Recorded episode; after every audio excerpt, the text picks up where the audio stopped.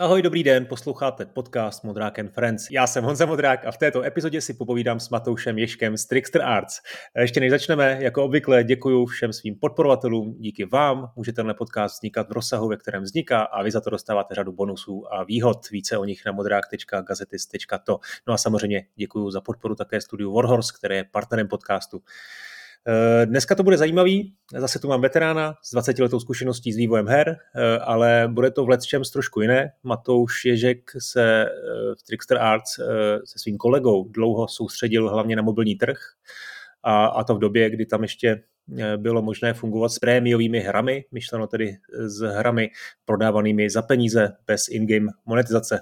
To se potom změnilo a oni další hry už udělali s tou monetizací, takže to mě všechno bude zajímat. Nicméně teď právě chystají na PCčko Dread Hunter, twinstickovou akční RPG hru a je fakt moc pěkná.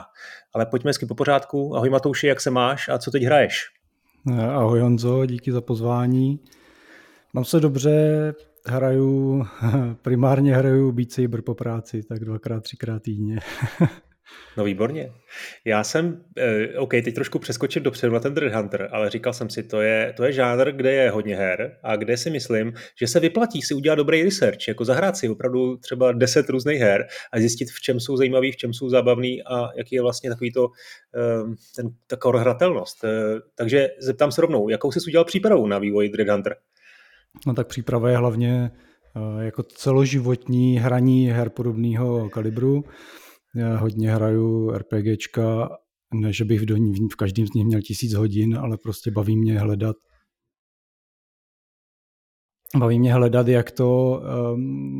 jak to mají udělaný, aby to bylo prostě hrozně zábavný.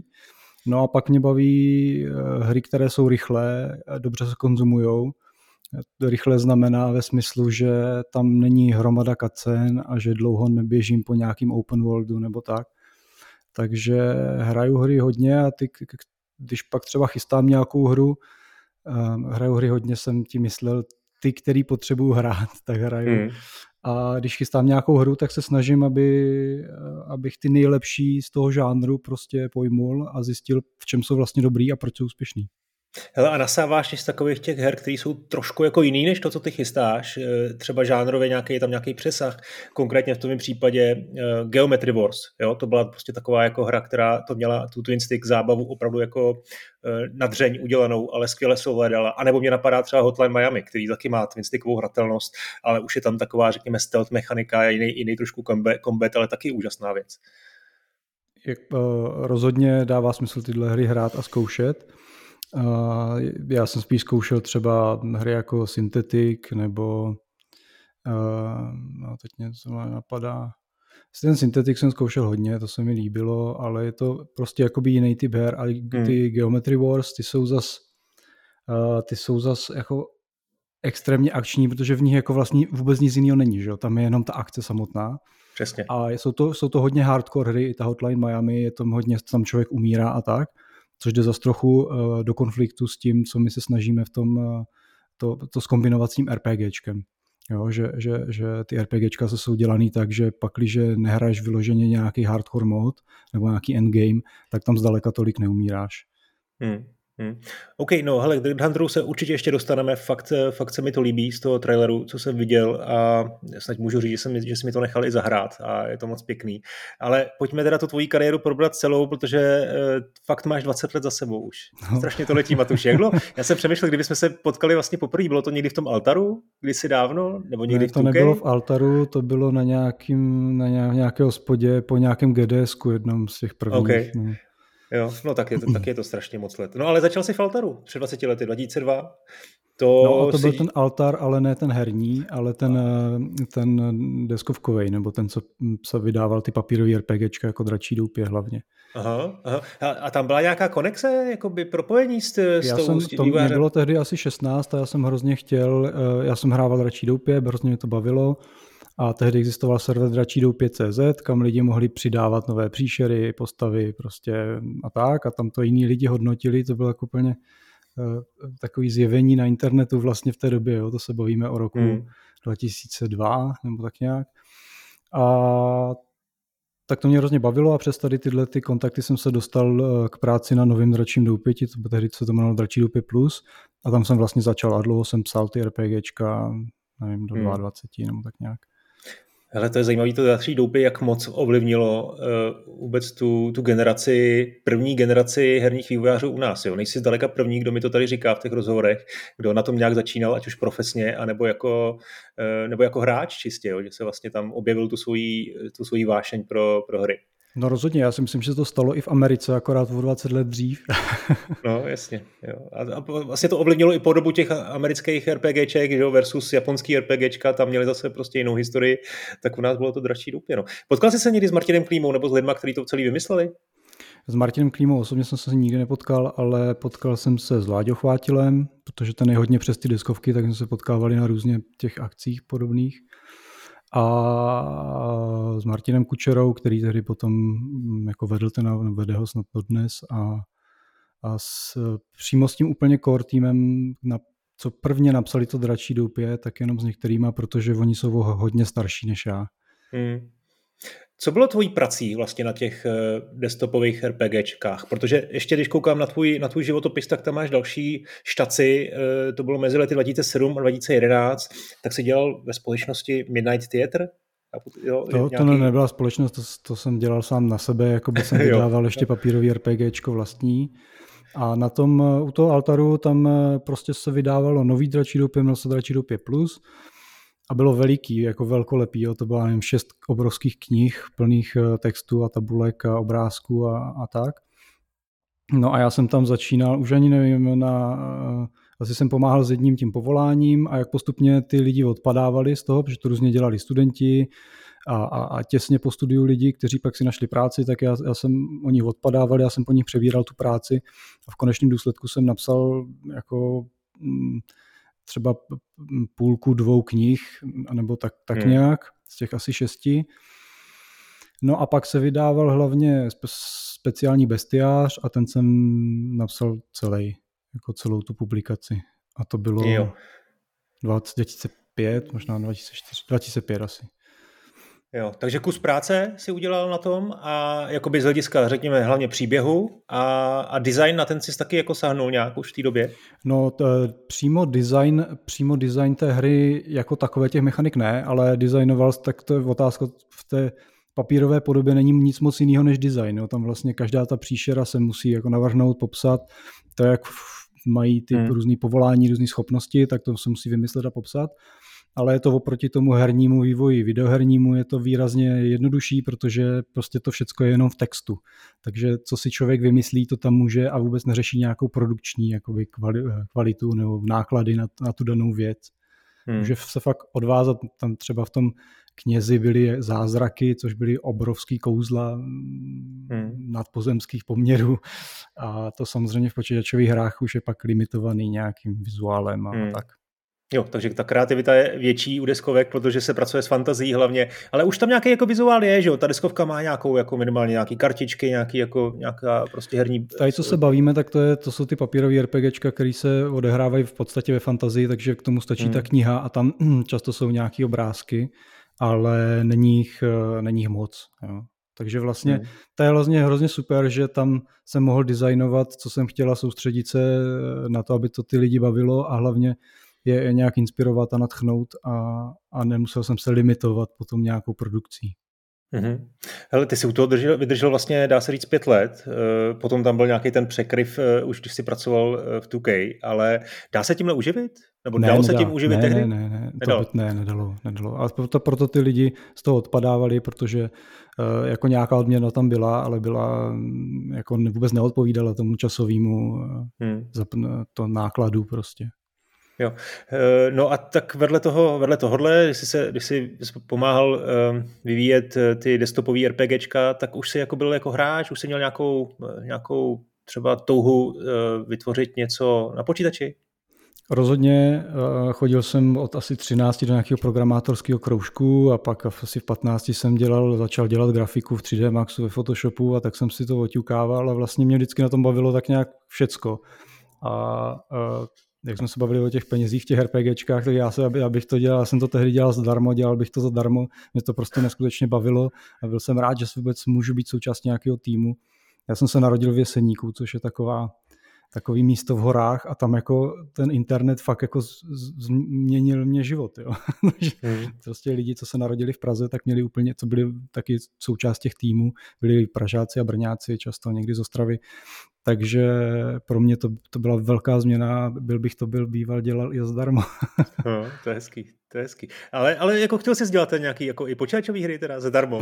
Taky, no, my jsme, já si pamatuju, jak jsme s klukama z toho programátorského kroužku tam hráli nějak, já už si nepamatuju teď, jak to byla, to nějaká pixelová ta stará hra, prostě to se bavíme o roku, já nevím, 99, 90, možná ještě dřív, možná 96.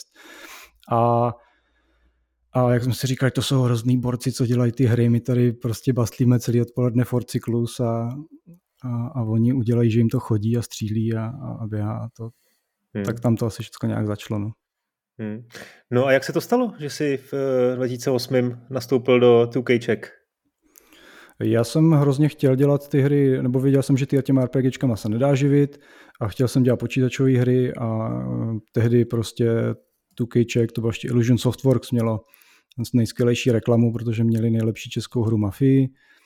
A tak jsem se tam chtěl dostat a nejdřív mě nevzali. Já jsem tam nejdřív chtěl dostat jako grafik, ale to mě nevzali a pak mi někdo napsal, že hele, jeden z těch grafiků, že ty tady máš celý portfolio jako design, proč nechceš být designér? A mě tady vůbec nenapadlo, že by mě tam vzali na designéra. Jo. A poskáněli nějaký skriptery a tak mi Jarek Kolář tehdy napsal, jestli bych nechtěl přijít na pohovor. A tam já jsem přinesl všechny ty knížky a takhle jsem tam vyskládal a tehdy tam byl Pavel Brzák, to byl šéf designér Mafie a Petr Mikša, což je producent, snad tam myslím ještě dělá do dneška.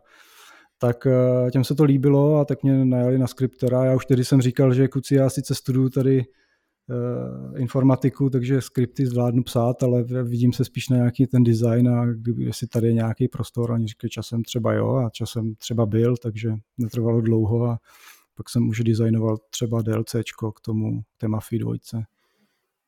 To musela být asi úžasná škola, ne? Zvlášť teda v tom roce 2008, kdy, pokud se nepletu, tak ta Mafie 2 se dostala do takového toho, řekněme, zlomového období svého vzniku, kdy začaly být ty trošku problémy, ale jako z hlediska toho, co se tam asi, řekněme, juniorní vývojář mohl naučit, to muselo být úžasný. No, ale mě, to, co bych považoval za úžasný, tak bylo spíš to, že jsem se tam setkal s lidma, kteří uměli něco, co bylo fenomenální. Jo? Prostě někteří ty grafici, někteří ty programátoři, to prostě bylo hrozně fajn a já jsem věděl, jak těžký je najít vůbec někoho takového v Česku, už z těch RPGček, jo? Že já jsem potkal spoustu lidí, ale málo kdo měl ten drive, ten tah na bránu, aby dokázal realizovat tu věc, jo? Dokončit tu věc a tak. Já jsem tady měl několik vývojářů, kteří mluvili o té době, tak nemusíme se k tomu vracet nějak jako detailně, nevím, jestli si to pamatuješ, nebo jestli jsi to slyšel, jak se vyjadřovali k tomu strastiplnému dokončování Mafie 2, tak jenom stručně, jak to vidíš, jak na to vzpomínáš ty? Jsou to většinou hezký vzpomínky, nebo takový neutrální, nebo nepříjemný? Já jsem byl trošku někde jinde, protože když všichni tam krančovali, tak já jsem dokončoval školu, psal jsem to svoje papírové RPGčko a ještě jsem dělal na Mafii 3 tehdy už snad, nebo na tom DLCčku. Jo. Takže já jsem jako nebyl moc dlouho v tom hrozném kranči a prostě já se na tom snažím vidět to pozitivní je, že jsem měl tu příležitost tam potkat ty lidi a vidět, jak se dělají ty velké hry a zároveň i vidět to, jak ten korporát vypadá zevnitř, co to znamená mít prostě v Americe jako ředitele a co mít francouzského ředitele a český lidi, který spousta z nich neuměla anglicky moc dobře, takže tam prostě samozřejmě tam nějaký problémy byly a to, co ty lidi říkají, jsou asi z velké části pravda. Ale já to bral vždycky tak, že takhle to tak je, teď prostě buď můžu odejít do jiného studia, nebo založit vlastní, nebo dělat něco úplně jiného a ta volba je na mě, jako můžu nadávat na vedení, nebo na kolegy, nebo jako, ale to nemá žádný, to nic nikomu nepřinese. Jo. Takže ten hybatel toho děje jsem já, prostě v jeden moment jsem si taky řekl, že už to není úplně ono a odešel jsem. No. Ale ta, teda ten hlavní důvod nebylo tohle, ale bylo to, že už jsem byl hrozně daleko od té hry, jo? Že jsem spíš psal maily, místo toho, abych jako reálně tvořil, což bylo něco, co jsem na začátku říkal, že bych dělal i zadarmo. Jo, to jsem se chtěl taky zeptat, jak moc vlastně Mafia 2 se ti líbí jako hráči? Jak moc to odpovídalo tvému vkusu, jak vlastně tě bavilo na tom dělat? Co je super, je, že to byla jedna z mála her pořád ještě po GTAčku, kde můžeš v open worldu jezdit v autě. Byla to jedna z mála her k té době, že to byla coverová střílečka a mělo to prostě kacény vymazlený, fakt prostě mělo to velký produkční kvality, ale zároveň to nebyl typ hry, který... Já jsem to až zjistil až později. Já jsem hrozně chtěl dělat dospělou hru, protože jsem dělal ty dračáky a tak, co jsem tam přišel, že jsou jakoby hry pro děti a že chci dělat jako dospělou hru. A pak jsem zjistil, že ta dospělá hra hrozně limituje ten design. Že pak se snaží všecko udělat realistický, ale pak jako na úkor té zábavy. No a někteří, nebo ty realistické hry jsou vlastně pořád strašně úspěšný. Jo. GTAčka, Arma, prostě tyhle ty realistické věci fungujou. Ale je to prostě za cenu té zábavnosti. Když to srovná s tím Geometry Wars, tak prostě to jsou dvě strany spektra, kdy jedna preferuje maximálně gameplay a druhá preferuje maximálně ten realismus. V té Mafii ještě jakoby nějakou příběhovou složku, nebo nějak, jako snaží se být trochu umělecká, ale pořád jako řeší, že to auto, když vybouchne na ulici, tak to musí vypadat nějak uvěřitelně. Hele, a co ta únava materiálu? Já se vždycky trošku jako vevnitř směju, když poslouchám vývojáře, jak třeba říkají, já nevím, udělají třeba Tomb Raidera jedničku, dvojku, jedničku, dvojku, trojku a pak si říkají, ale už se fakt nechce dělat další hru, ale přitom je to slavný titul, je to něco, kde opravdu jsou, jako, dělají jako top věc a už nechtějí, už nemůžou. Už musí změnit, jako, je to trošku jako kdybych celou sportovní kariéru hrál fotbal a najednou si ve 32 letech na špice řekl, tak já radši budu hrát hokej. Divný. Ty si dělal vlastně teda jednu hru nebo dvojku, datadisk, potom si něco teda pomáhal na trojce. Jak vlastně vnímáš tady ten aspekt, že, protože vy i v Trickster Arts potom jste si zkusili jako různý žánry, vlastně žádná hra nebyla, někdy jste u nějakého stejného žánru nezůstali díl. Tohle je mnohem komplikovanější, než si vlastně myslíš, protože vlastně každý ten vývojář tak nějak čeká na tu svoji jednu hru, která mu vydělá ty peníze a on pak konečně bude moct si ty hry dělat tak trochu, jak chce, jo, protože vlastně ten finanční limit tam vždycky nějaký existuje. A i ty peníze potom přinesou tu tvůrčí svobodu. No takže když prostě vydáš hru, která je úspěšná, tak prostě potom nepokračovat v tom, jo, je hrozně těžký. A samozřejmě, když děláš prostě 20 let stejnou hru, tak to by to sakra měla být hra, kterou fakt máš rád a fakt je to přesně to, proč ses narodil a co tě bavilo hrát v dětství a co tě bude bavit i v 70. No a to pro mě Mafia není, protože já jsem přišel mnohem později, ale pro některý ty lidi je a třeba nevím, jak tam názor, ale třeba Roman Hladík prostě tam je od začátku, jo. A teď pokud vím, tak to studio vede. Takže prostě jsou lidi, pro který ta značka je fakt srdcová, je to hra, kterou vždycky chtěli dělat a možná jim to nevadí. A myslím si, že i pro mě je nějaká hra, která by mi nevadila dělat celý život, ale o tom nerozhoduju já, o tom rozhoduje ten trh a prostě pokud nenajdem ten průsečík, tak budeme muset hledat dál. No, to je pravda. No. Je fakt, že ten komerční úspěch samozřejmě s tím může trošku zamíchat, že seš ale zároveň tak trošku jako vězněm té hry. Že jo? Koukni, ty jsi zmínil na začátku, že hraješ Beat Saber, tak mě by to zajímalo, jak to titěrně někde uvnitř opravdu cítí třeba Split, jo? Jan Ilavský, který dělal ty malé hry, myslím si, že se jako vyžíval v tom, že si dělal hry prostě třeba rok a udělal prostě pak zase něco úplně jiného. A teď najednou vlastně vyvíjí jako furt to samý, furt ten Beat Saber, jo. Mě by zajímalo, jestli se v tom opravdu ještě furt jako realizuje, no. No to se musíš zeptat jeho, že jo. No já vím, no. On řekl mi, že jo, to se strašně baví. On musí dávat pozor na to, co říká. No. Ale tak hele, já si myslím, že oni to prostě prodali to už 4 roky nebo jak dlouho. Tři to byly teď. A ty smlouvy prostě nevím, jestli tam je nebo není vázaný, to je jako dost jedno, ale on když se rozhodne, že prostě už to nechce dělat, to nemusí dělat, jo. Jako to prostě má dost peněz na to, aby udělal vlastně cokoliv. Nebo možná ne GTAčko, ale víceméně. Může rozhodnout dělat cokoliv a je to čistě na něm. Ale on má tu volbu, jo. To je důležitý. To je pravda, no. No, tak ty jsi měl taky volbu na konci, někdy na konci roku 2012, nebo možná v polovině roku, kdy jsi z Mafie 3 odešel a kam jsi šel vlastně? Já tady koukám na ten tvůj LinkedIn, je tady strašně zajímavá část Interactive Movie. S malým týmem jsme vyvíjeli unikátní interaktivní film, hratelný ve webovém prohlížeči. To jsem udělal ještě v práci, ještě v 2K. Aha. A my jsme, to už někdy v roce 2010 nebo 2011, jsme chtěli udělat interaktivní film. Já jsem tehdy v 2K dělal na interaktivních kacenách a měl jsem pocit, že vím, jak to realizovat. A chtěl jsem si zkusit takový prototyp. No a ten interaktivní film je Interrande, možná jsem na to někde narazil na internetu, balíš holku v baru. Už to teda není přístupný, ale asi 10 let to fungovalo. Tam balíš holku v baru a ona ti klade různý takový šetečný otázky a ty na ně musíš prostě rychle odpovídat a pouští se další film a další filmečky a větví se to. A natočili jsme to asi za 2 dny a mělo to, 2 miliony zhlédnutí nebo kolik v Česku a občas nějaký youtuber to hrál, tak nám to strhlo servery a to s tím docela zábava. Teda trošku to zní jako někde z poloviny 90. let, když byl ten nástup FMV her, když přišly CDčka.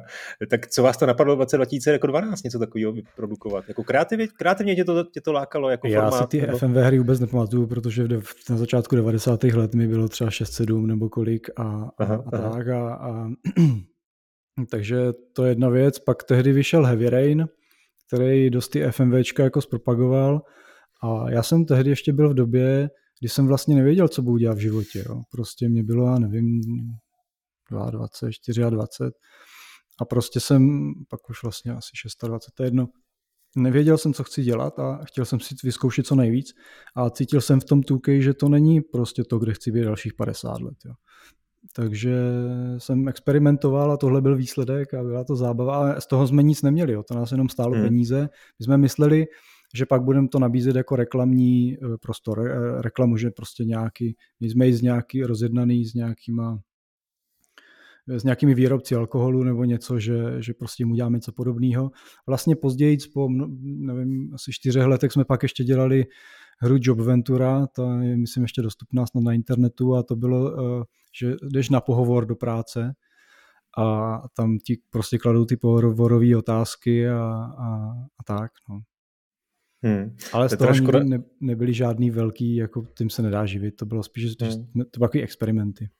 Jo, ale je škoda, že není dostupný na internetu, to bylo hezký si to pustit, já nevím, jestli by to bylo cringe po těch 10 letech, ale možná by to bylo zajímavý. No ono to bylo totiž na flashi a internet tak nějak zabil flash, jo. Takže my jsme to museli přepsat a to už jako nedávalo smysl, ale možná na YouTube budou nějaký záznamy z toho. No dokej, ty jsi říkal teď, že jsi nechtěl strávit dalších 50 let v 2K, tak kde jsi chtěl strávit dalších 50 let v tu chvíli, když jsi odešel? Asi na něčem svým nebo na něčem malým? To byla taková doba, kdy už jako indie hry začaly frčet, kdy už taky začaly frčet ty mobilní telefony chytrý od pana Jobse ještě, myslím. Možná už začaly iPady, no určitě, jasně.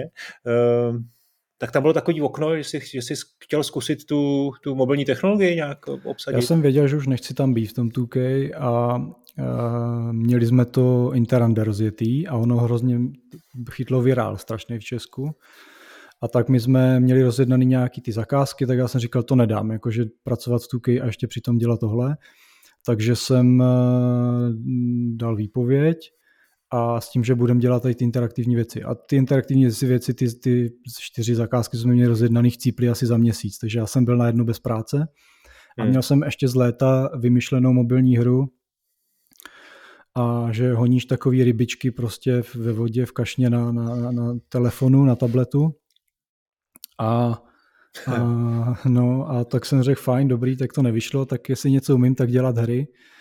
Tak ještě potřebuji programátora, protože všechno ostatní si tak nějak obsloužím víceméně a sehnal jsem programátora, měl jsem 10 měsíců, peníze na 10 měsíců asi, co mi zbyly prostě z té práce a museli jsme vydat hru a tak, jinak bych se musel vrátit do práce. No. 10 měsíců jste měli? A ten programátor je tvůj jakoby vlastně společník? Nebo to je jako... Tak a my jsme se předtím vůbec neznali. A já jsem scháněl programátora, lidi, který jsem znal, tak řekli, že na to nemají čas. A tak jsem normálně dělal to, co jsem dělal vždycky předtím, když jsem někoho potřeboval sehnat, tak jsem šel na internet a prostě jsem se napíš do nějaký komunity a tehdy to byla České hry CZ nebo takový ten fórum, takový to PHPVčkový. A našel jsem tam Láďu, který sám dělal prostě hry na javový telefony a pak už snad měl něco na Android a bylo to v takovém vizuálním stylu, který mě byl blízký a hlavně to byl jeden z mála lidí, který něco udělal. Že to nebyly jenom řeči, že to nebyly jenom texty, docáky, obrázky, že to prostě byla hra. A to mě přišlo hrozně sympatický, tak jsem mu napsal, že tady mám A4, jeden obrázek, to je projekt, který bych chtěl dělat a jestli bys byl ochotný se mnou do toho jít. No a on řekl, tak jo. Už je to 10 let. On tady ještě studoval, takže to bylo takový, že v momentě, že pro mě to bylo, že fakt existenční záležitost, jo, že kdyby to nevydělalo, tak já bych se do práce, celý ten sen by skončil. A on ještě byl ve škole, jak mu to bylo jako docela jedno, tak to prostě na tom tak nějak dělal. Ale nakonec jsme to prostě vydali a vydělalo to dost peněz na to, aby jsme pak z toho další 3 roky přežili. Jeden projekt jsme museli zaříznout a vlastně až do roku 2016 jsme z toho nějak existovali. No. OK, pojďme to teda projet konkrétně. Jak se jmenovala tady ta první hra? Hero of Many. A to je ta úspěšná, tady máš napsáno, atmosférická akční adventura? Nebo já pocit, že hlavně ty hackeři vám nějak jako... No ona nebyla tak úspěšná v porovnání s těma hackerama, ale prostě vydělala dost na to, že jsme byli schopní přežít. Ale fakt, že než vyšli ti hackři, tak jsme v podstatě žrali trávu, no. Hele, a ještě mi připomeň, co to bylo teda za dobu, ten 2012, kdy jste vydali takovouhle hru. Myslím teď z hlediska jako trhu, jo? Bylo ještě volno, nebo? Poslední záchvěv na mobilních telefonech s prémiovými hrama. Myslím si, že už to padalo a myslím si, že po nás už prémiovky vůbec nešly. Takže my jsme měli ještě rozdělanou jednu další prémiovou hru, která měla být na telefony a po roce jsem řekl, tyjo, to nejde, prostě, to nepůjde. Tak jsme to zařízli a začali jsme dělat Hackers. A Hackers se dělali asi 2,5 roku a ty už byli free to play. Jinak to Hero of Many, ale je možný si zahrát i na Steamu? Teď už vlastně myslím jenom na Steamu, protože nový telefony už nejsou podporovaný a na iOS nám to sundali z technických důvodů a ten Steam už je asi myslím jediná živá kopie, kde se to dá sehnat. No je to hra, když se podívám na ten vizuál, tak takový her pár mám pocit, že už jsem viděl, možná v roce 2012, že to působilo originálně, ale jako máš tady velmi kladný recenze, přes 80%, jo, 88%, což je jako velmi, velmi slušný. Myslíš, seš na tu hru pyšnej do dneška? Myslíš, že pořád je zábavná?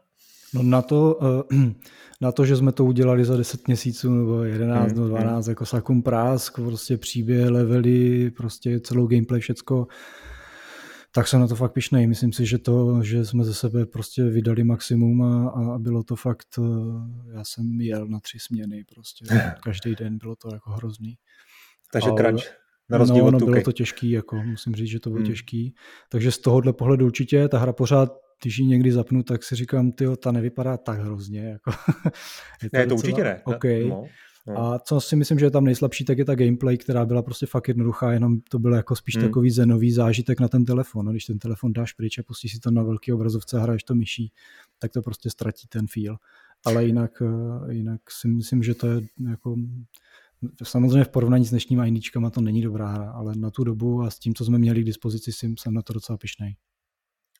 To ovládání bylo asi hodně vymyšlený na dotykač, takže rozhodně, jak jste řekl. Navíc ještě jedním prstem.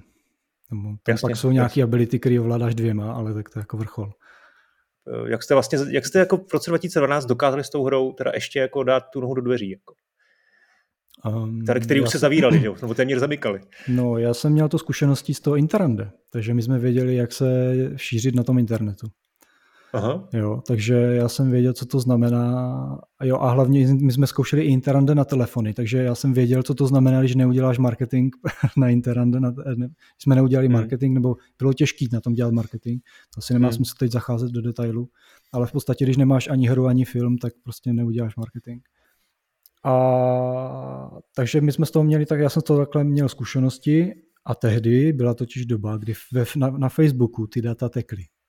Když dal něco na Facebook, tak ty lidi to sdíleli, lajkovali, Facebook to nezařezával, objevovalo se to tam a nebyl to problém. Byla to jediná vlastně velká platforma, kde všichni byli, jo, takže to bylo, všecko bylo jinak. My jsme to vydali na telefony, telefony měly boom, všichni prostě si kupovali nový a nový Samsungy, nový a nový iPhony, všichni to chtějí zkoušet. Byli jsme tam jedna z mála her, která vypadala dobře. Prostě tehdy na ty telefony ve své jednoduchosti vypadalo dobře, ale tehdy na ty telefony ty hry prostě byly vošklý, protože se všichni snažili o to 3D prostě z těch počítačů a to prostě nefungovalo, to tam by neběželo, vypadalo to hloupě. Takže prostě to si myslím, že byl ten důvod, že ta hra byla chytře vymyšlený, jak má vypadat a věděli jsme, jak dělat internetový marketing v té době. Jo, takže to bylo takový jako odpracovaný, nebyl tam nějaký jeden konkrétní bod, že by Apple vás zafeaturoval a díky tomu jste získali nějaký jako velký boost. Já myslím, že nám se snad ozval až Google, já nevím, po 2 měsících, že se jim to docela líbí, že by to, ať vyplníme tady nějaký formulář a že by to teda nafeaturovali. Takže asi tak. Vzpomeneš si na čísla, který to tady tehdy dělalo? Nebo revenue, který jste z toho měli? Jsme prodali i se Steamem třeba 50-60 tisíc kopií nebo tak nějak. Jo. A tehdy se to prodávalo třeba za $2 nebo za $3? Jaká byla tehdy cena? Za 4 nebo 5.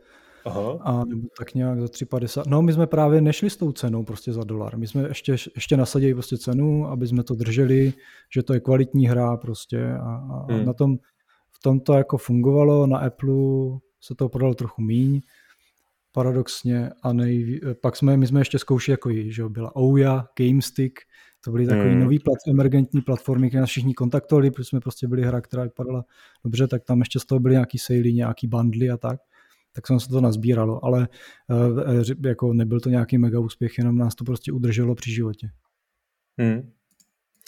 No tak jako, hele, na druhou stranu byli jste 2 a 50 000 prostě prodané kopií to udrželo při životě, zase mi přijde, že to trošku podceňuješ, no? Že jste měli jako možnost udělat potom během 2, možná 3 let jako pořádnou mobilní hru a tu jste taky udělali. To byly ty hekři. No, tak hekři, to už jste trošku jste to jako dofoukli, ne? Mi přijde. Tady vidím, koukám na obrázky, je to teda už ve 3D a už vás na tom bylo i víc?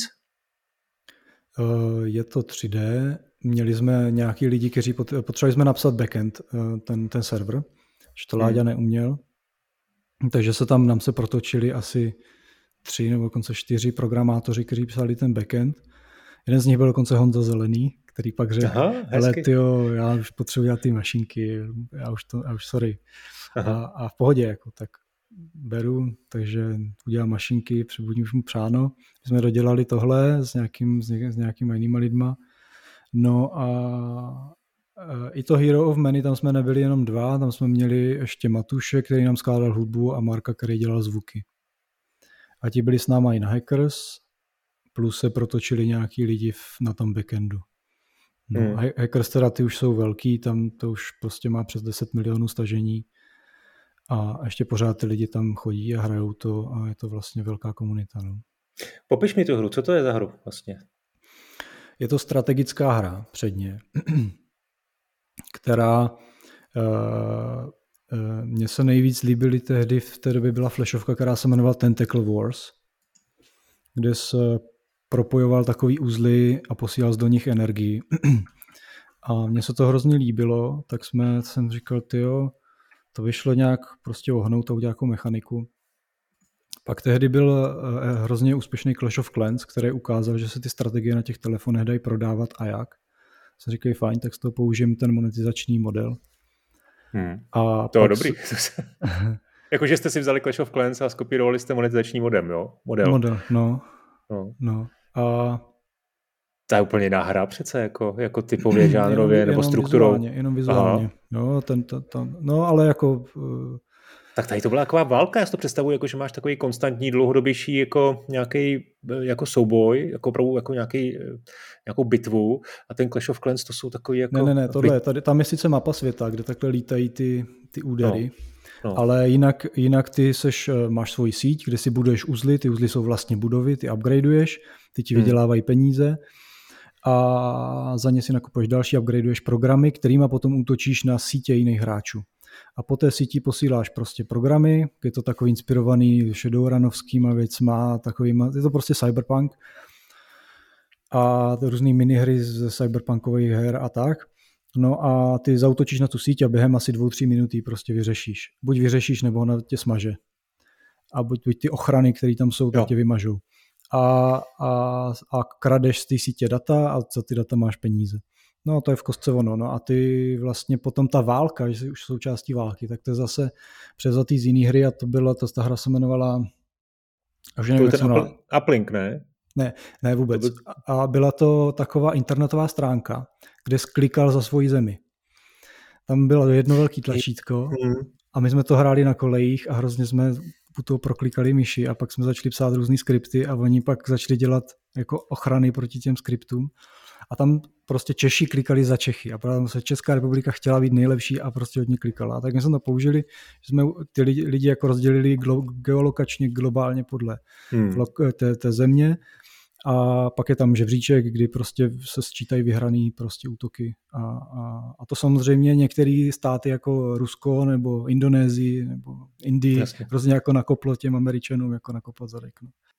A to zní docela, že má i marketingový potenciál. Okay, takže to tam bylo z toho důvodu jenom, jakože, aby ty lidi tomu říkali, hele kámo, pojď nám pomoct, my tady bojujeme proti amíkům, aby jsme byli ve štafulce. Jo, to je no a amíci ty se zase potřebovali trošku obránit, ne? Tak se tam snažili. To je hezký, 10 milionů stažení teda, jo. To je jako na pár kluků jako z České republiky docela jako fičák. Jak se tohle takhle jako třeba udržuje serverově? To musí být už docela náročný na provoz, ne?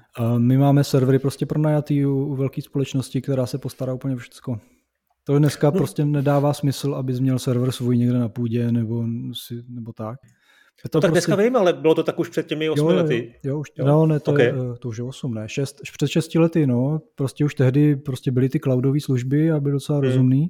Takže a to je prostě levnější, bezpečnější, všecko, jo.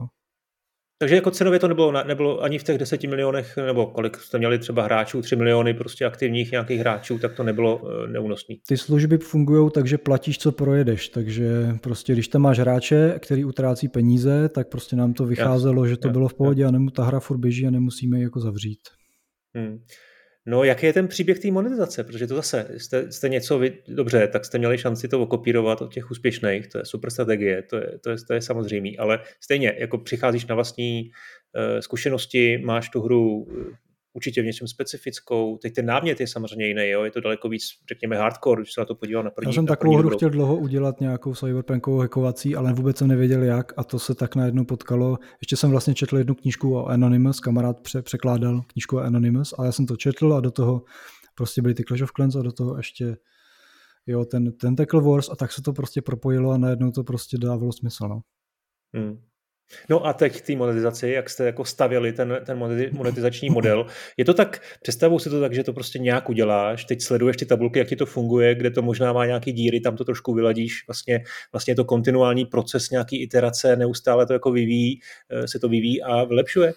Moje zkušenost za těch 6 let je, že tohle to celé je přeceňovaný a že všechny firmy, které tvrdí, že ti to dokážou vyladit a změřit a nachystat a tak, že si myslím, že to tak prostě není. My jsme tu hru nějak jsme to nastavili a nějak jsme to vydali. Jo? Je fakt, že už ten model předtím existoval, takže jsme nezačínali na zelený louce, nemuseli jsme řešit úplně jako hlouposti, ale to ani třeba ti kluci z toho Supercellu, jo? Protože ty monetizační modely existovaly jen v těch internetových hrách na Facebooku a tak, takže to není jako, že oni by to vymysleli.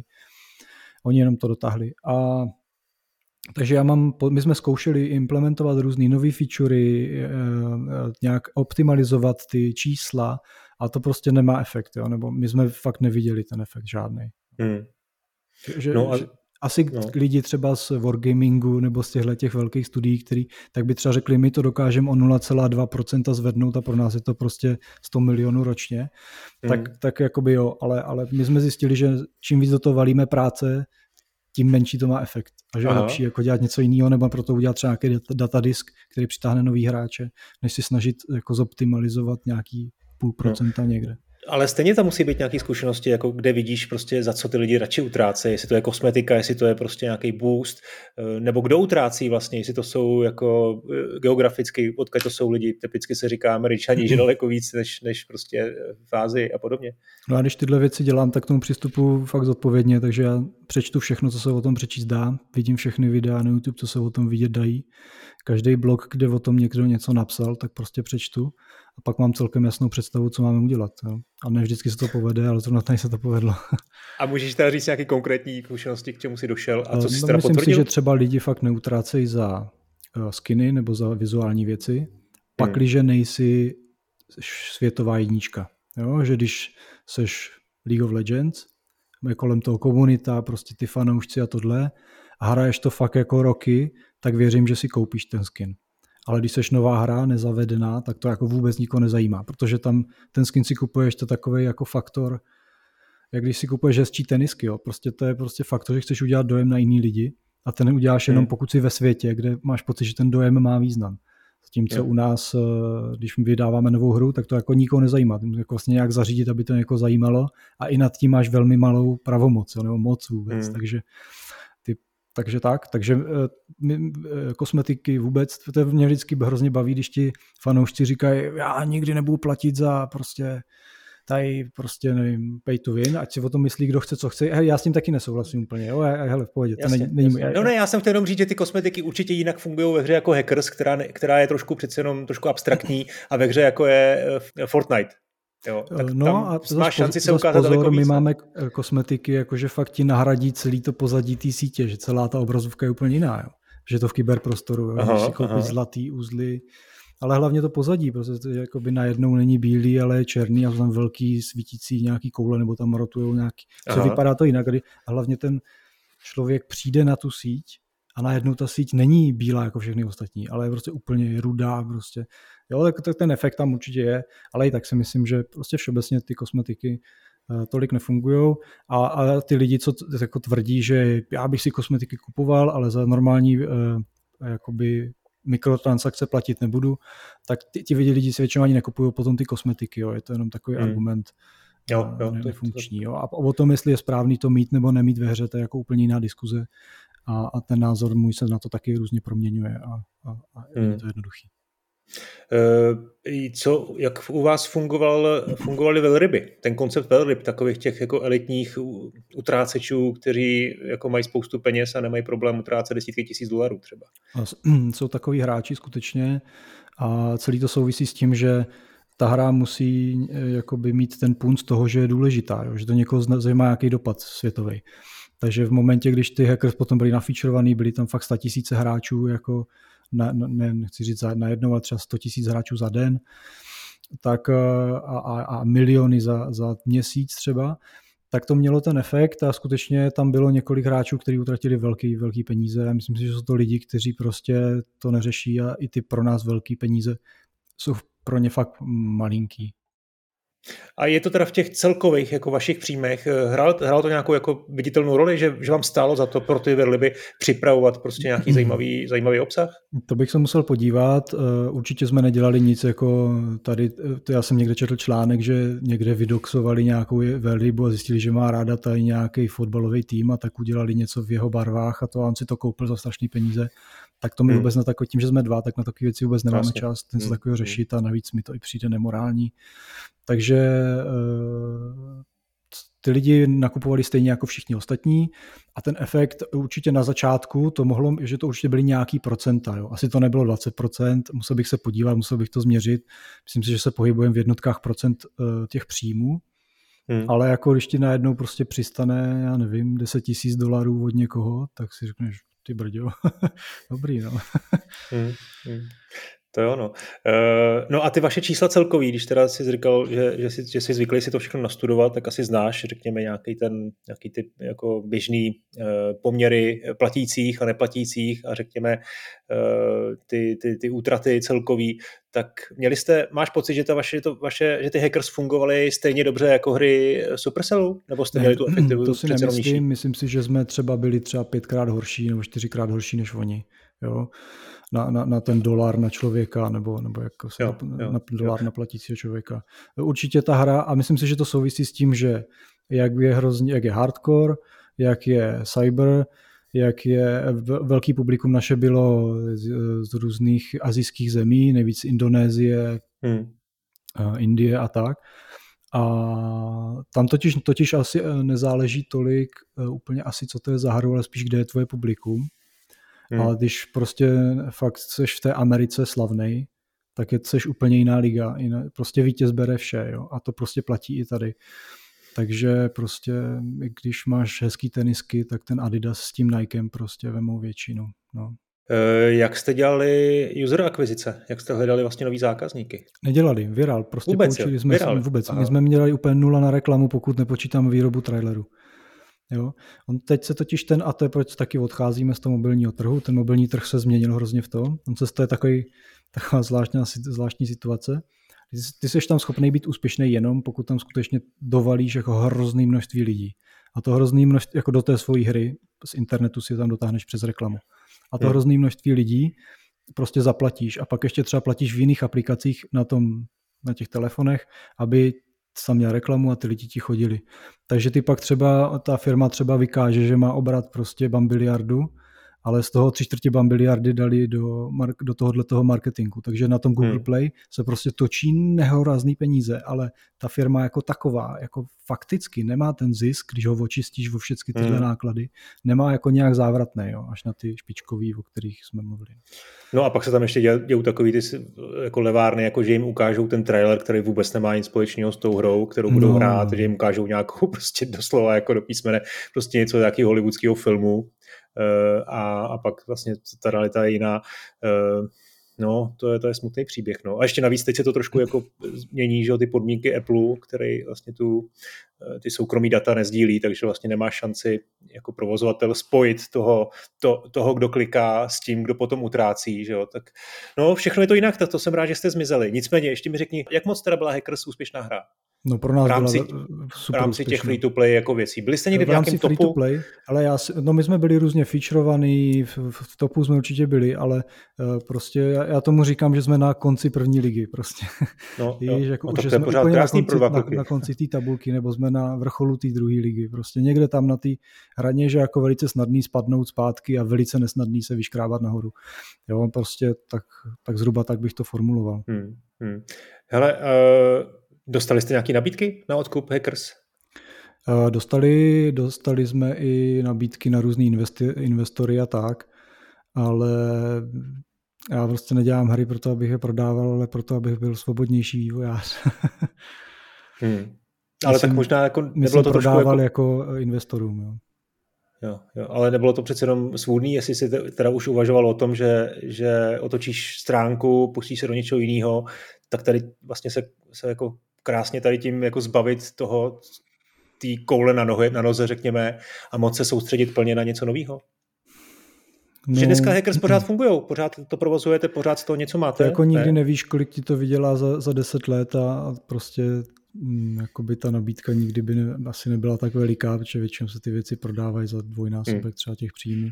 Jo. Ale prostě ty Hackers mají svoji cenu, jo. Prostě ta komunita je furt naše, furt s nima my můžeme komunikovat. My máme prostě reklamu na Dread Huntera na té mapě světa prostě v Hackers. A chodí nám tam prostě lidi a je to prostě další nástroj, jak pokračovat v tom našem tažení. OK, hele, respektuju, já jenom, že dnešní svět je takovej, že dneska zpěváci prodávají práva na svoje písničky, ještě žijou, Bruce Willis prodává práva na svůj jako vzhled a ještě žije a prostě nepřipadlo mi vůbec jako nějaká zrada něčeho, nějakých ideálů prodat prostě fungující hru po 6 letech a moc se soustředit na něco novýho, no. Já to jenom doplním, to není jako věc ideálu. To je věc, tohle to není věc ideálu, tohle to je věc funkčnosti. Já si prostě umím představit, jakou cenu pro mě má ta hra do budoucna, nejenom v těch penězích. No. Dobrá, tak po 3 letech z Hackers jste udělali další hru, to už bylo akční RPGčko, tam už jsme trošku blíž tomu dnešnímu projektu, to byl Monolisk. Tak o co šlo? No, je to hra, kde si můžeš postavit vlastní dungeon. Můžeš tam zapíchat cedule s příběhem a můžou potom jiní hráči se svýma postavičkama probíhat ten dungeon. A tam jim z truhel vypadávají jakoby peníze nebo takový orby a za ty si pak můžeš nakupovat karty s itemama, příšerama, novýma prostředíma a tak dále. Takže to vlastně vzniklo v době, kdy byl úspěšný Hearthstone, Overwatch, používali ty lootboxové mechaniky a my jsme začali dělat hru, kde vlastně mě to přišlo hrozně super, protože jsem byl fanoušek Magicu, hrál jsem Magic jako kluk, Takže mi přišlo hrozně super tam ta mechanika to dávat lidem takhle randomizovaně ty itemy a ty příšery a ty věci, kterým, protože ta hra jakoby má dvě vrstvy. Jedna je, že si máš tam 5 různých povolání, které můžeš vybavovat abilitama, předmětama a tak. No a pak dostáváš prostředí a příšery, ze kterých pak stavíš ty svoje dungeony a kampaně si děláš a tak. Jo, já teď nevím, jestli jsme vůbec zmínili název, Monolisk se jmenuje ta hra, a teď to stavění dungeonu, to mě zajímá, protože to asi byla jako dost klíčová funkce, kterou jste si měli. Byla taky hodně využívaná, jakože to byla opravdu, že to bylo něco, co přitáhlo, ta možnost vytvářet si dungeony, že to přitáhlo k té hře hráče? Já jsem věřil, že bude, protože Minecraft jako dokázal, že prostě ty lidi chtějí stavět, ale zjevně to nebylo to klíčové a to procento těch lidí, kteří staví, kteří staví jako aktivně, je třeba 10%. A většina lidí to spíš považuje za normální RPGčko, že se tam jdou jako zahrát, zaběhat a tak, pozabíjet příšery a těm tam třeba chyběla nějaká kampaň nebo něco takového.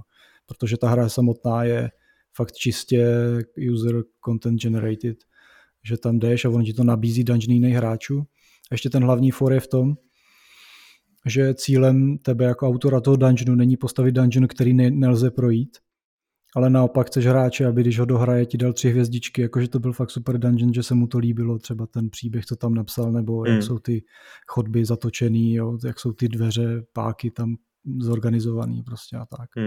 Takže tam vznikla ale nějaká komunita, určitě možná malá, ale lidi, kteří jako se realizovali i v tom tvoření, a ta jejich motivace byla teda co? Ne udělat to těžký, to je třeba případ Super Mario Makeru, kde je to asi trošku jiný žánr, nebo hodně jiný žánr, ale tam je prostě taková zvláštní snaha lidí prostě udělat hru, udělat ten level, který je opravdu extrémně obtížný, ale než ho publikuješ, tak ty ho musíš sám absolvovat. Takže oni opravdu dělají těžký levely, ale furt jsou hratelný. A vlastně se tam předhánějí v tom, jak to bude těžší a těžší, jo, což je docela zvláštní. Ale u vás teda to šlo spíš o to udělat jako fakt funkční, hezký level, který bude dobře hodnocený. No, protože já jsem měl tu zkušenost toho Dračího doupě, kde přesně tohle dělá, že vytváříš ten příběh pro ty jiný hráče, nebo pozadí, nebo prostředí, prostor pro ten příběh a pak ho s nima hraješ a to ti přináší tu radost.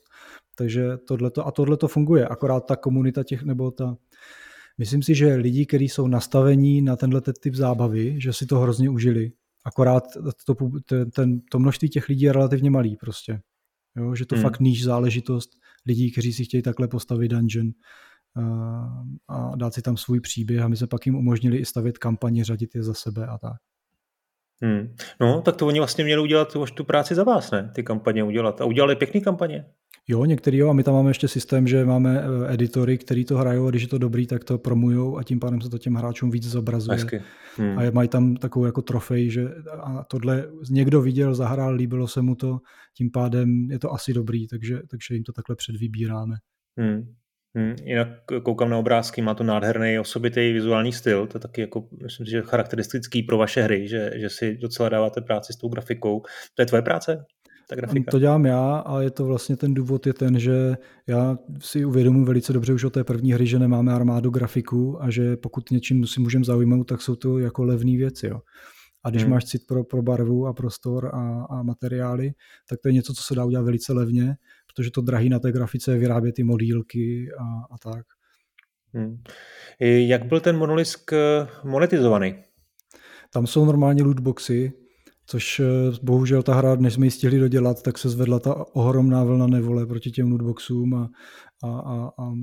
My jsme ho začali dělat v době, kdy to nikomu nevadilo. Jo? Nebo naopak se hrál Hearthstone ve velkým, hrál se Overwatch a všichni s ním byli jako v pohodě. A možná ne všichni, ale jako většina.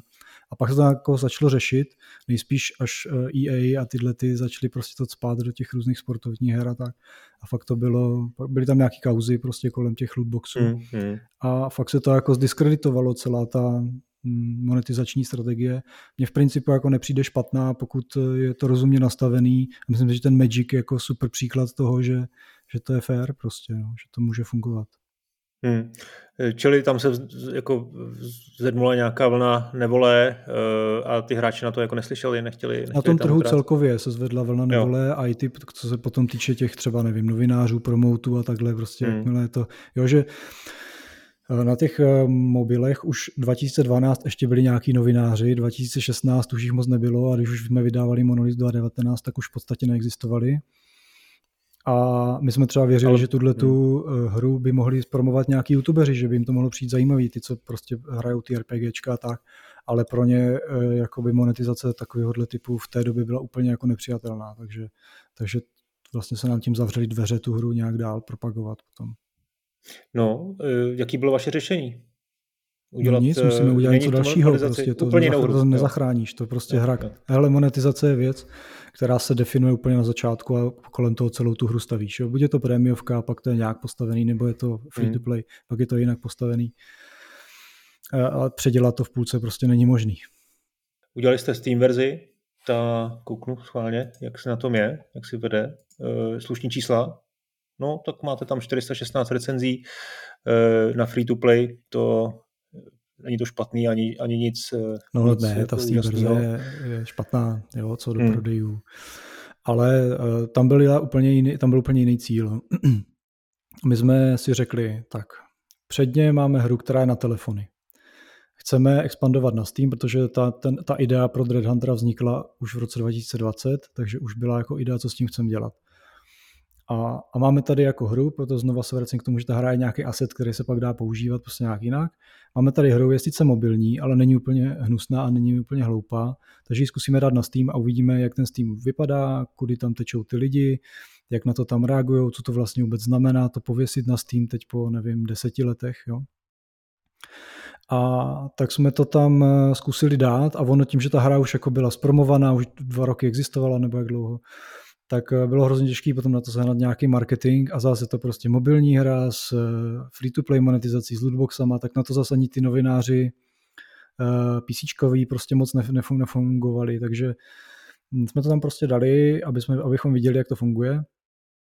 A po cestě jsme začali experimentovat s ovládáním prostě na PCčko, jo? Protože na těch telefonech se ta hra ovládala jinak, začali jsme řešit myš a ono prostě, když máš tuhle izometrickou hru, tak míření myší na příšery, za dveřma, za rohem a tak vypadá triviálně, ale vůbec není. Takže prostě Láďa strávila si 1,5 roku řešením takovýchhle věcí, který potom jsme použili v podstatě naplno v té příští hře. OK, no. Ještě, co bych jako řekl, co... Aha, možná je to jako longshot, jo, ale Hades, kouknu na ten obrázek, na tu grafiku trošku, ten vizuál, možná je to tou izometrickou grafikou, možná trošku i tou barevností, a jako herně je to úplně něco jiného samozřejmě, ale co říkáš na úspěch Hades? Je to fantastický, já hrozně obdivuju celý ten tým a já sleduju celou tu jejich cestu od Bastion přes Pyre, přes Transistor, hrozně se mi líbí, co dělají a oni to dělají taky chytře, jo. Že no, to dělají ještě chytřejc než my, ale oni hlavně jsou prostě starší a mají už větší tým a tak, to je jedno. Ale obdivuju to, co dělají a myslím si, že to dělají fakt dobře a je to jeden z mála týmů, který fakt mi přijde, že na co sáhnou, to udělají dobře, byť některý třeba hry nebyly tak úspěšný, jak jiný, ale Hades je super hra, mě hrozně baví, jak gameplayově, baví mě vizuálně, určitě mě to nějak ovlivnilo, ale podobně třeba i Dead Cells, jo. Dead Cells je hra, která má taky podobný vizuál a podobný přístup ke gameplay, byť je to jakoby Metroidvania. No, tak je to trošku soulsovka, že jo? Co ty a soulsovky? Ne, nemůžu to hrát, je to na mě moc hardcore a já pak třískám ovladačem a mě to nepřináší mi to radost. Jako to no, Dead Cells je taky hardcore, jako vlastně. No, ale jinak, nevím, prostě mně se to Dead Cells hrálo dobře. Potom to možná ty souboje s těma bossama, nebo je fakt, že já jsem to nedohrál, jo? Že jsem se nedostal až nakonec tím nejvíc hardcore. Ale ty první části jsou jako OK a přijde mi, že to je prostě, že vím, proč jsem umřel, vím, co mám udělat, abych neumřel a u těch soulsovek není to prostě žánr pro mě nějak, jako je to, nevím, prostě ne. No, hele, ty Supergiant vlastně měli určitou výhodu, že celou tu svou kariéru vlastně dělali hry na PCčka nebo na konzole, prostě prémiové věci a jako vlastně si to všechno zkoušeli, ty modely, zkoušeli jako žánry, jako je roguelite, vlastně držej ten prst na tepu doby. A vy teď vlastně jste v roce 2020 zjistili, že to, kde jste relativně úspěšně fungovali nějakých 7 let, najednou jako se rozplynulo, že ten trh jako neexistuje, jo, a že musíte prostě někam jinak. Byla to jako nějaká panika, nebo jste to prostě vzali, hele, jak to je a prostě musíme, co se dá dělat, musíme na to písíčko. A vlastně jste byli rádi trošku, protože prostě tam jste začínali kdysi. No, tak já začnu od konce. Já jsem rád, že se můžeme vrátit na písíčko, protože mě ty telefony limitovaly hlavně, co se týče toho vizuálu. Jo? Že prostě já chci dělat hezké hry, zajímavé hry, aby to oslovilo i lidi, kteří třeba nejsou z branže. A ten internet je pořád víc a víc vizuální, ze všeho se všude dávají videa a tak, takže to musí skvěle vypadat prostě na první pohled. A ty mobily prostě jsou furt v tom hrozně limitující. Zároveň prostě ten prémiový model je pro nám trochu bližší, nebo děláme ho radši než ten freemiový, ten free to play, což na tom PCčku prostě pořád ještě existuje a funguje a je to proto platforma. No a v konečné řadě jsou tam na tom PCčku hráči, kteří už mají nahráno a chtějí nějakou kvalitu a jsou ochotní prostě zahodit ten balast, který třeba na tom Steamu je, a vybrat si tu jednu hru, kterou si koupí, nebo 10 za rok, nebo 20, to je jedno. A mají prostě tam takový jako vychovanější tu publikum. Jo. Na těch telefonech tam jako je strašných lidí, strašných her a je tam strašně těžký se jakoby skrz to celý prodrat nějak. Jo. Tam prostě není pro nás cesta, jak tam být úspěšný momentálně. A takže mě to došlo po tom Monolisku, mě to došlo, jak se to celý mění a že se prostě ty proudy na tom světě prostě mění. A pak jsem tady seděl asi půl roku a přemýšlel jsem nad tím, co s tím uděláme. Nebylo to vyloženě panika, ale bylo mi jasný, že to je špatný. Jo. Prostě to bylo zřejmý. A pak jsem přemýšlel, co s tím. A já občas takhle přijdu za Láďou a řeknu, hele, takhle prostě to nemůžeme dělat. Musíme to udělat jinak a myslím si, že jsme měli udělat tohle. A v těchto těch klíčových otázkách on vždycky pokýve hlavou a řekne, jo, to takhle si to taky myslím. Takže tak, no. No, hele, mně se líbí, jak to máš všechno jako promyšlený a načtený, takže já si myslím, že ještě tu diskuzi si necháme na konec, ale ještě teda už máme hodinku natočenou, tak pojďme ještě kousek věnovat tomu ty vaší nový hře, protože to bych rád nechal ještě volně dostupný všem, aby se všichni mohli dozvědět, jak je to zajímavá věc. Tak Dread Hunter, jak vás to napadlo? Akční RPGčka. Trošku jsme to načali už na začátku, vždycky si je hrál, vždycky ti to bavilo, Diablo a tedy. Co bylo tou hlavní inspirací teda, jaký hry? No já jsem vlastně, když jsem začínal jako kluk trochu víc hrát, takže to bylo zrovna doba, kdy byl prostě první DOOM, Diablo a pak bylo Diablo 2 o fous pozdějíc. A do toho jsem hrál RPGčka, takže to pro mě bylo prostě klíčový a zároveň se cítím, že mě baví ta gameplay strašně. A takže pak někdy v roce 2016, nebo kdy to bylo, vyšel DOOM 2016. Já jsem to hrál a říkal jsem si, ty brdě, to je super, že se byli schopní vrátit k tomu, co mě bavilo před těma lety. A pak jsem, jak jsem hrál hry kolem kvůli Monolisku a dělali jsme na Monolisku, tak už bylo zjevný, co bychom mohli u další hry udělat líp. Rychlejší gameplay, větší, zajímavější efekty, zajímavější itemy, prostě čistší ta gameplay, prostě a tak dál. Zaměření na tu akci, plynulost, prostě všechny tyhle ty věci a to jsem tam chtěl se nějak dostat a zároveň mi bylo jasný, že dobrý RPGčka, který byly úspěšný v minulých letech, tak všechny se dělaly strašně dlouho. Jo? O Diablu to je tradice, ale Path of Exile, Volsen, Lost Ark, prostě tyhle ty hry se všechny dělají strašně dlouho a je vidět z těch videí prvních, jak se s tím ty vývojáři strašně trápili. Takže já jsem měl pocit, že máme Monolisk, takže už jsme se natrápili, už víme, co to vůbec znamená udělat takovouhle hru a dokonce víme, co s tím chceme dělat dál, aby to bylo zábavný, rychlý, svižný, plynulý. No a tak jsem si vzpomněl, a tak jsem přemýšlel, co? Jo, a pak jsme do Monolisku udělali zbraň, která vybuchuje, to je takový velký kanon a byla to hrozná legrace. A jsem říkal, dobrý, tak asi vím. A začal jsem přemýšlet o tom, že bychom dělali z sci-fi nějakou střílečku a Pak jsem začal už navrhovat, ani Láďa o tom nevěděl, on věděl, že píšu ten design, ale začal jsem navrhovat tu postavu, vlastně jak má vypadat, aby byla cool, prostě, aby měla ten feel té rychlosti, síly a tak. A navrhovat i ten vizuál barevně, prostě tematicky, prostě a tak dále. To je jakoby hrozný práce, která vznikne a kterou musím udělat já ve vlastní hlavě, abych byl schopný to potom realizovat. Takže tak, no. Co je tou úplně nejvíc core hratelností Dread Hunteru? Nebo ne tou hratelností, ale co je to, co bude nejvíc bavit hráče? Podle toho? To, že ta second by second gameplay je prostě plynulá, rychlá a zábavná. Že to není hra, kterou jako hráš 3 hodiny a řekneš si, jo, tady ta cutscéna se mě fakt dotkla. Ale že každá ta vteřina prostě má smysl, že ty příšery mají smysl, jak jsou rozvrstvený v té aréně, jaký příšery jsou spolu, proč jsou spolu, co mají za zbraně, proč mají takový zbraně, proč jsou takhle rychlí, proč mají takový ability, jaký ty máš ability, co máš mít, nemáš mít, prostě to všechno je promyšlený, aby každá ta vteřina byla zábavná. Jak se nám to povede, jak moc jde dostat tomu ambicioznímu cíli je otázka, ale určitě je to ten hlavní cíl, co máme. Bude tam roguelite prvek?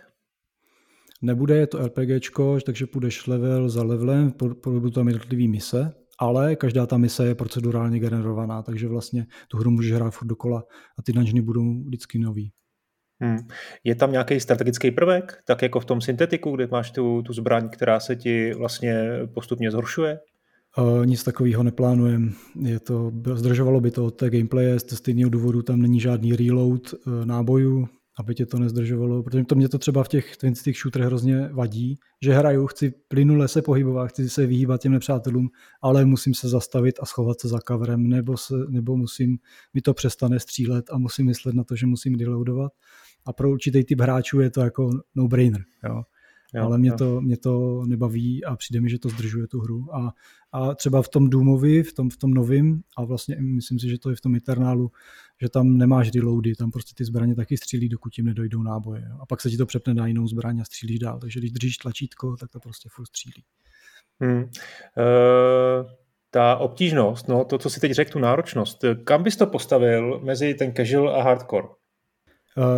Určitě to není casual a určitě to není hardcore, takže teď si naběhnu a řeknu, je to takovej ten midcore a je to takový to, co ty vývojáři nemají dělat, to se jim všechno strašně jako nedoporučuje, protože proto prý není publikum. Já si myslím, že to jako bude hardcore pro ty hardcore hráče potenciálně při zvýšení obtížnosti v nějakém endgameu, ale jinak se mi líbí, co dělá jak ten Doom, 2016 konkrétně, tak třeba Diablo 3, že se to velice dobře konzumuje, prostě hraješ to tak nějak pohodlně a seš tak jako správně našlapanej v té akci, ale ne natolik, aby tě to frustrovalo. A to si myslím, že je ta laťka, který se snažíme dosáhnout, i když tam asi budeš umírat trochu víc než Diablo 3. No, hele, a co takový to vizuální porno? To mi přijde, že z toho traileru je vidět, že jako kladete důraz na tu grafiku jako extrémně hodně. Jo? To se mi líbí třeba na hrách od Housemarque, Nex Machina třeba. Jo? Vypadá opravdu, to je hra, která je zábavná, už jenom se na ní koukat. Ani to nemusíš mít v ruce. Prostě tam se furt něco děje. Tohle bude asi i v Dread Hunteru hodně, že jo? Je to stěžejní vlastně nejenom pro ten zážitek z té hry, ale i pro ten marketing, který potom se dělá potom online, jo? Že dneska všude jsou videa, všude jsou screenshoty, nikdo nečte text, nikoho to nezajímá. Prostě máš 3 vteřiny na to, aby z toho diváka zaujal na tom internetu a když ho nezaujmeš, tak ho nemáš. A zároveň mě to jako strašně baví posouvat tu hranici té kreativity. Já jsem prostě už na tom dračáku před nevím jak dlouho, okolo 15 lety možná vymýšlel různý typy draků, jak mají vypadat, jak mají mít prostě hlavy a křídla, já nevím, co mají být hubený, tlustý, tenký. Tak úplně stejně tak mě baví u těch příšer, nebo když dělám nějakou zbraň, tak mě hrozně baví vymýšlet, jak tu zbraň udělat cool, protože mě nejde o to udělat pušku. Nebo to udělat pušku, která je sama o sobě cool a to dělají efekty, to dělají materiály, silueta a všecko a to se tam snažím dostat. Jo, vidíš, to máš hodně promyšlený, to je super. A ještě mi teda řekni, co to RPG? To vlastně si říkal, že to trošku jako chceš, aby to bylo přímočarý, by to bylo snadno pochopitelný, ale v čem teda bude ten RPG prvek? Co tam budeš jako stavět? RPG prvek v upgradeování, to znamená klíčový RPG prvek jsou itemy, ty předměty, které sbíráš, to znamená si obleču si nějaký brnění a hned mám všechny moje plazmové zbraně, mají prostě 2 projektily plazmový navíc, jo? Takže mám najednou takovou plazmovou brokovnici, pak si dám nějaký záda, no tomu, buď tomu, co jsou křídla, nebo jsou takový trysky, který ti přidají další prostě projektily třeba. To znamená, měníme tu gameplay zaběhu, ty prostě si to oblečeš a najednou se to celý hraje jinak, nebo prostě ta věc víc vybuchuje, nebo ještě potom jsou z toho nějaký granátky, nebo prostě to. Takže každou věc, kterou si oblečeš, tak už něco dělá. Takže si myslím, že jako klíčový a moc RPGček to nemá, spíš to mývají takový ty akční hry, že ten item je schovaný někde prostě v nějakým výklenku a když si ho vemeš, tak máš novou herní zábavu a my to máme to, že to padá náhodně a mění to ten set a ty se snažíš postavit si vlastně ten set a mixovat to různě mezi sebou, aby si nadefinoval ten playstyle, který chceš. Tak to je jako to, co vlastně jiný RPGčka má jako legendární itemy a padají prostě až třeba po 20 hodinách hraní, tak to my dáváme hned. No. A to si myslím, že je velký rozdíl. No. Počítáte s koopem? Chtěli bychom koop, ale nemáme na to tak nějak manpower kapacitu. No. Nejsme ve 2 lidech to schopní teď udělat. To znamená, pokud ta hra bude úspěšná, tak je to, pokud bude hodně úspěšná, tak je to jako další krok, jak to tam přidat. Nebo chceme, ale koop, online koop přes se serverem je problém. Online koop přes jakoby propojení vlastní, že si založíš vlastní, že server nebo vlastní. To je jedno, tak to je jakoby jednodušší, ale zase to nemáme tam vůbec pod kontrolou. Je to jako to problematický, pro studio naší velikosti je to velký problém, ale chtěli bychom to, víme, že to hráči chtějí, bylo by to fajn. Hele, vy chcete na konci příštího roku vydat teda Early Access verzi, to je plán, to znamená, to je nějaká jako první verze, kterou půjdete na trh a potom to budete jako dál vylepšovat, iterovat podle toho, jak to bude úspěšný. Proč jako vlastně jste to oznámili teď tak dlouho dopředu? Jak tohle máš promyšlený? A co bude vlastně obsahem této verze? Early Access bude první akt, to znamená, už tam budou témy příšery, nějaká čtvrtina příběhu a vlastně už ta core hra tam prostě bude i ty různé ability nebo upgradeování. Všecko, co zvládneme tam dostat, tak tam chceme dostat, to znamená, už to bude jako vlastně nadupaná hra, akorát bude krátká. A pak budeme přidávat příšery, další části příběhu, bossy prostě a tak dál. Tak to byl rozhovor s Matoušem Ježkem z Trickster Arts. Lépe řečeno, jeho volná část. Nezapomeňte si dát Dread Huntera do wishlistu a sledovat Matouše na sociálních sítích. Odkazy najdete v show notes. No a chcete-li, poslechněte si plnou verzi rozhovoru. Bavili jsme se ještě půl hodiny a já se třeba zeptal Matouše, jestli by zaplatil milion za trailer na nějaké E3 showcase, nebo jak bojuje s vývojářskou prokrastinací. No a nakonec jsme probrali i core hratelnost DOOMa. To bylo zajímavé. Díky za pozornost a doufám, že se zase uslyšíme u další epizody.